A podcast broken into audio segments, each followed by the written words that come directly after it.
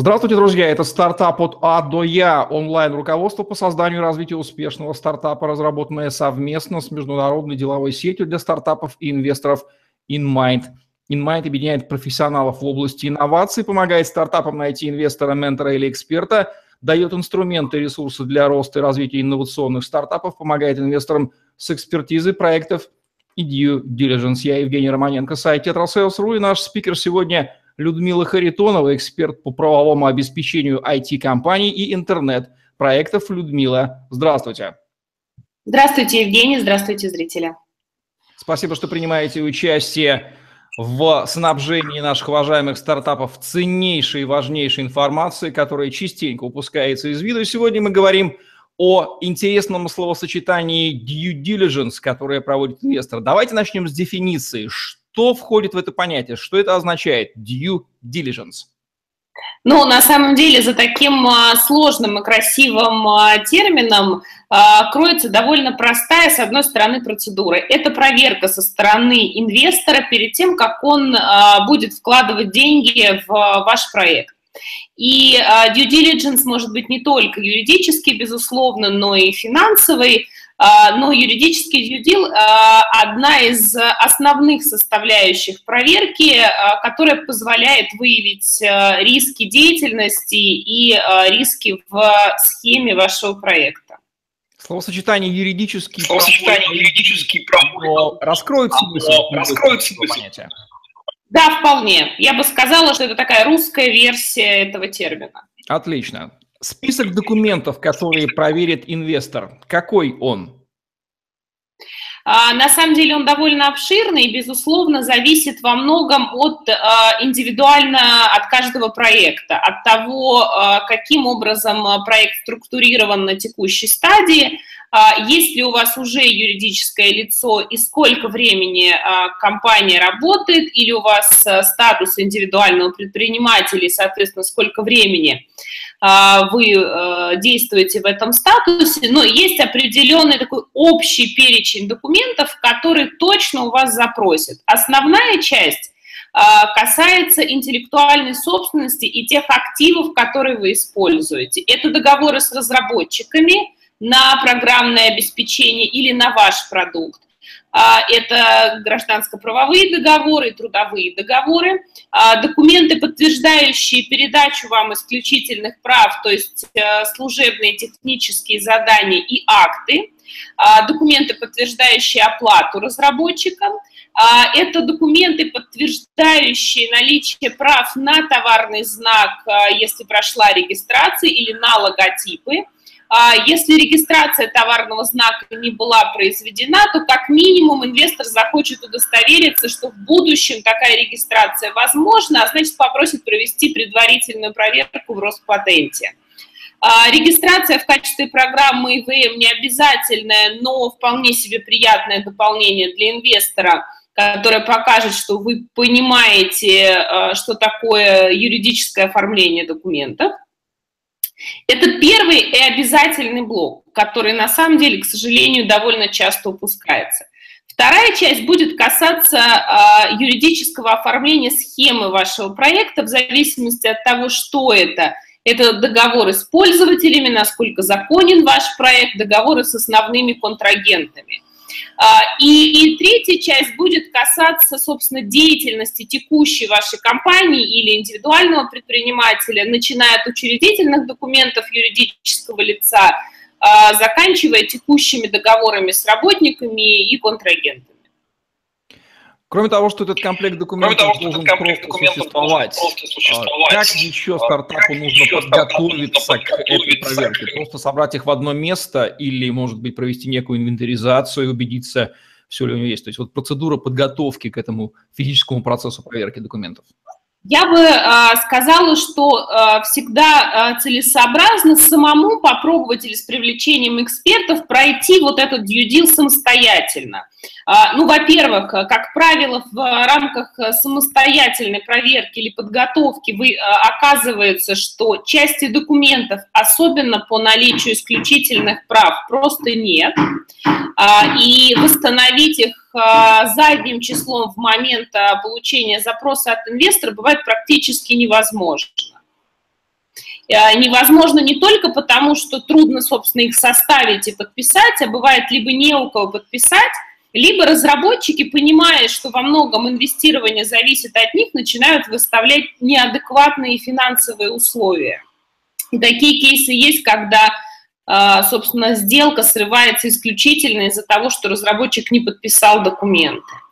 А, соответственно, на стадии вот этой предварительной подготовки вы точно поймете, что у вас есть, что у вас нет – еще раз а, проверите, насколько законна ваша схема и нет ли там рисков. Может быть, появилась последняя судебная практика, которая а, несет риски или ставит под вопрос законность вашей схемы, обновите договоры с контрагентами или с пользователями, ну и точно наведете порядок в документах. Даже если сделка сорвется, это точно будет полезно. Когда инвестор проверяет эти документы, на что он обращает внимание? Он просто вычитывает с лупой текст договоров или проверяет комплектность, или отдает этот комплект э, своему юристу, мол, проверь, дружок, как это выглядит? А, конечно, речь идет о том, что проверяет э, юрист или команда юристов.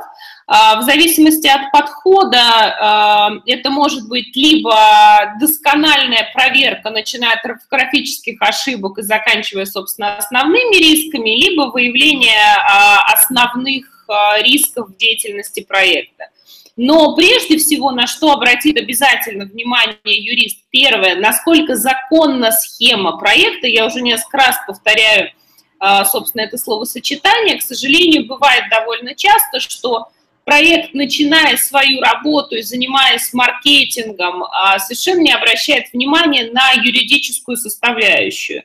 А если мы говорим, например, об интернет-проектах, то там довольно много таких белых пятен в законодательстве, что а, влечет за собой а, наличие рисков, а, которые обязательно а, выявят юристы и инвесторы, которые им будут важны.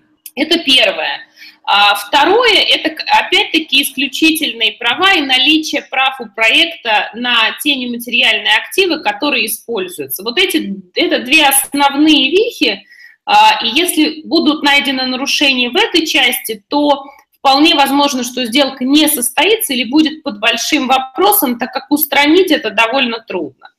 А дальше, конечно, юристы обратят внимание на э, оформление ваших работников или на риски в договорах с контрагентами, но это вполне может быть список э, замечаний, которые довольно легко устранить.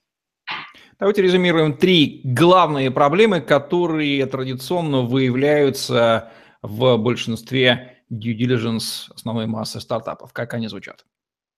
А, они звучат следующим образом. А, юридическая схема проекта незаконна или несет а, существенные риски.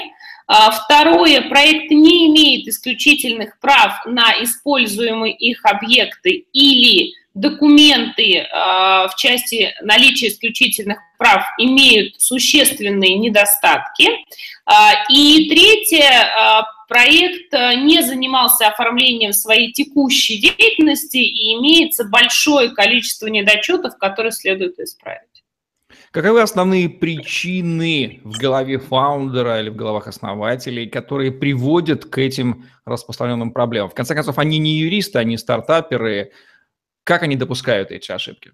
Ну, на самом деле, первая причина, по которой возникают эти ошибки, это э, от, отодвижение юридических вопросов на второй план. А, кажется, что это не такая существенная вещь, и а, в случае необходимости мы довольно быстро задним числом все эти документы подпишут. Вот это первое и главное, а, собственно, заблуждение проектов. К сожалению, потом оказывается, что сделать документы задним числом очень и очень трудно, и это вызывает глубочайшее разочарование в проекте. А, и а, еще одна причина, а, по которой, собственно, эти ошибки допускаются, это ну, некоторое неверие в текущее законодательство России и заблуждение, что даже если мы сделаем какие-то документы, то в любом случае судиться мы не сможем, защитить свои активы мы не сможем. Ну, а в общем, тогда получается это совершенно бесполезная, никому не нужная формальная работа. Бывает ли такое, что стартаперы просто забивают, так вот по-русски выражусь, на юридическую сторону дела, мол, когда коснется, тогда и будем заниматься? Или это уже самая такая крайняя ситуация на грани фола, и такого не наблюдается? Сожалению, такое бывает, а, но надо признать, что а, на сегодня этого становится все меньше и меньше. Благодаря там, большому количеству образовательных проектов и литературы, и статей, и кейсов, которые появляются негативных, а, в общем, вот такого забивания становится все меньше и меньше, но тем не менее на сегодня, безусловно, это присутствует. Какие сценарии развития событий возможны в due diligence? Вариант номер один – проверка пройдена, все отлично. Вариант номер два – найдены некие несущественные вещи. Вариант номер три – инвестор покачает головой, говорит, ребята, прорабатывайте дальше. Эти три или что-то еще? А, ну, в общем, вот глобально именно эти три сценария, а, и если все пройдено, это здорово, но это бывает на самом деле редко, и надо быть готовым к тому, что юристы обязательно найдут какие-то недочеты, и ничего страшного в этом нет, а, и к этому имеет смысл относиться как к положительному явлению дополнительной проверки и подтверждения, что у вас все хорошо. Второй, вполне а, рабочий, скажем, наиболее распространенный сценарий, когда находятся незначительные а, недочеты, которые исправить легко. А, такой 2-1, когда недочеты найдены, они довольно существенные и требуются дополнительные переговоры или дополнительные ресурсы со стороны проекта для того, чтобы их исправить. А, и третий сценарий, конечно, когда инвестор а, видит существенные риски, а, или проект не смог предоставить вообще никаких документов, такое, к сожалению, тоже бывает. И в этом случае, в общем-то, переговоры прекращаются, и сделка дальше не идет.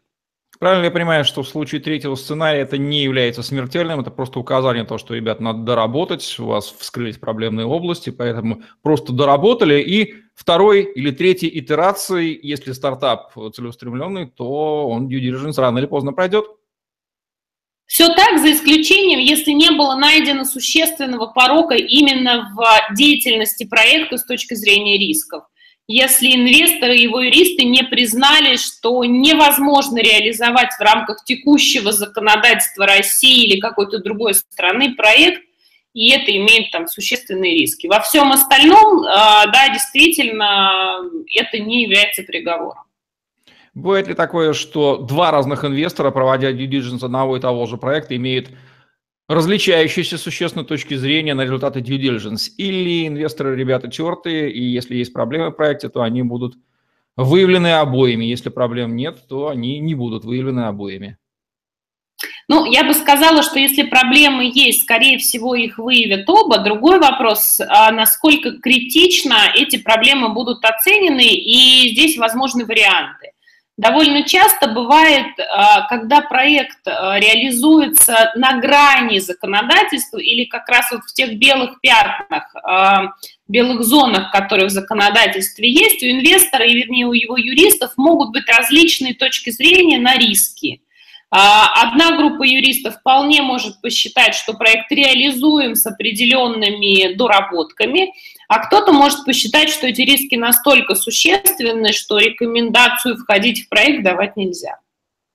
Бывает ли такое, что стартап пытается ввести в заблуждение, скрыть какие-то вещи на уровне юридических документов? И если да, то что ему за это будет, если ему удастся таки ввести в заблуждение? А, это бывает, хотя на самом деле таких кейсов не очень много, и, как правило, речь идет не о злонамеренном введении в заблуждение, а, собственно, о некоторой халатности. А, ну, например, а, когда юристы, инвесторы запрашивают документы, подтверждающие права, переход прав от разработчиков, а фаундер не может предоставить этих документов, он вполне может сказать, ну, давайте я подпишу, как будто делал это я сам. А, и, в общем-то, вот э, мы получаем такой вполне адекватный пакет документов, вроде бы проверка пройдена, а потом оказывается, что на самом деле это была группа разработчиков, которая предъявляет претензии к э, проекту и инвестору. И помимо того, что, собственно, сам проект может получить довольно существенные проблемы, как правило, в документах, которые подписываются с инвестором, есть раздел про заверение и гарантии, в которых э, основатель подтверждает, что все данные, предоставленные им, соответствуют действительности. И в случае нарушения а, он обязан возместить а, довольно существенные убытки или штрафные санкции. И с недавних пор а, это не только в рамках договора, но и, собственно, имеет под собой нормативную базу, новую норму, которая введена в Гражданский кодекс и вполне удачно реализуется в рамках судебной системы. Понятно, что инвестор, Понятно, что инвестор совершает, безусловно, выясняет, какие риски, риски для него характерны, если он связывается с проектом. А вот возникают ли дополнительные риски у стартапа самого в ходе due diligence? На мой взгляд, не должны, но, может быть, я здесь заблуждаюсь. Ну, собственно, в рамках самого due diligence, пожалуй, нет. Единственное, что, конечно, в рамках а, проверки стартап раскрывает довольно большой массив информации инвестору, и имеет смысл перед а, началом проверки подписать NDA, но, как правило, если мы говорим о профильных инвесторах, то кейсов с разглашением или незаконным использованием а, полученной в рамках этого информации – на российском рынке не было, но если мы говорим о непрофильных инвесторах или конкурентных компаниях, которые вроде бы в рамках deal пытаются э, не столько принять решение о покупке, сколько получить информацию, такой, конечно, может быть, и это, пожалуй, единственный основной риск, который возникает. Какие три главные рекомендации вы дали бы стартапам в ходе подготовки к diligence? А, первое э, и самое главное – это понимать и заранее готовиться к тому, что due diligence неизбежен. А, второе – подходить к этому тщательно не как а, к некому формальному процессу, а как к вещи, положительно влияющей на деятельность вне зависимости от того, состоится или не состоится ваша сделка – и третье, внимательно работать с юристами инвестора и воспринимать их как э, ваших соратников, а не как врагов, раскрывать всю информацию и пытаться найти какое-то разумное зерно в диалоге с ними.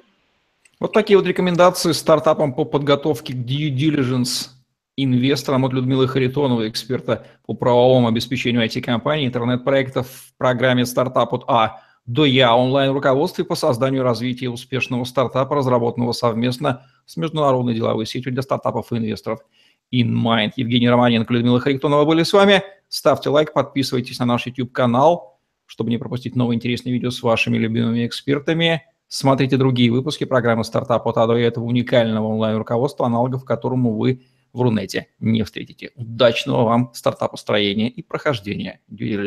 Всем пока! Счастливо!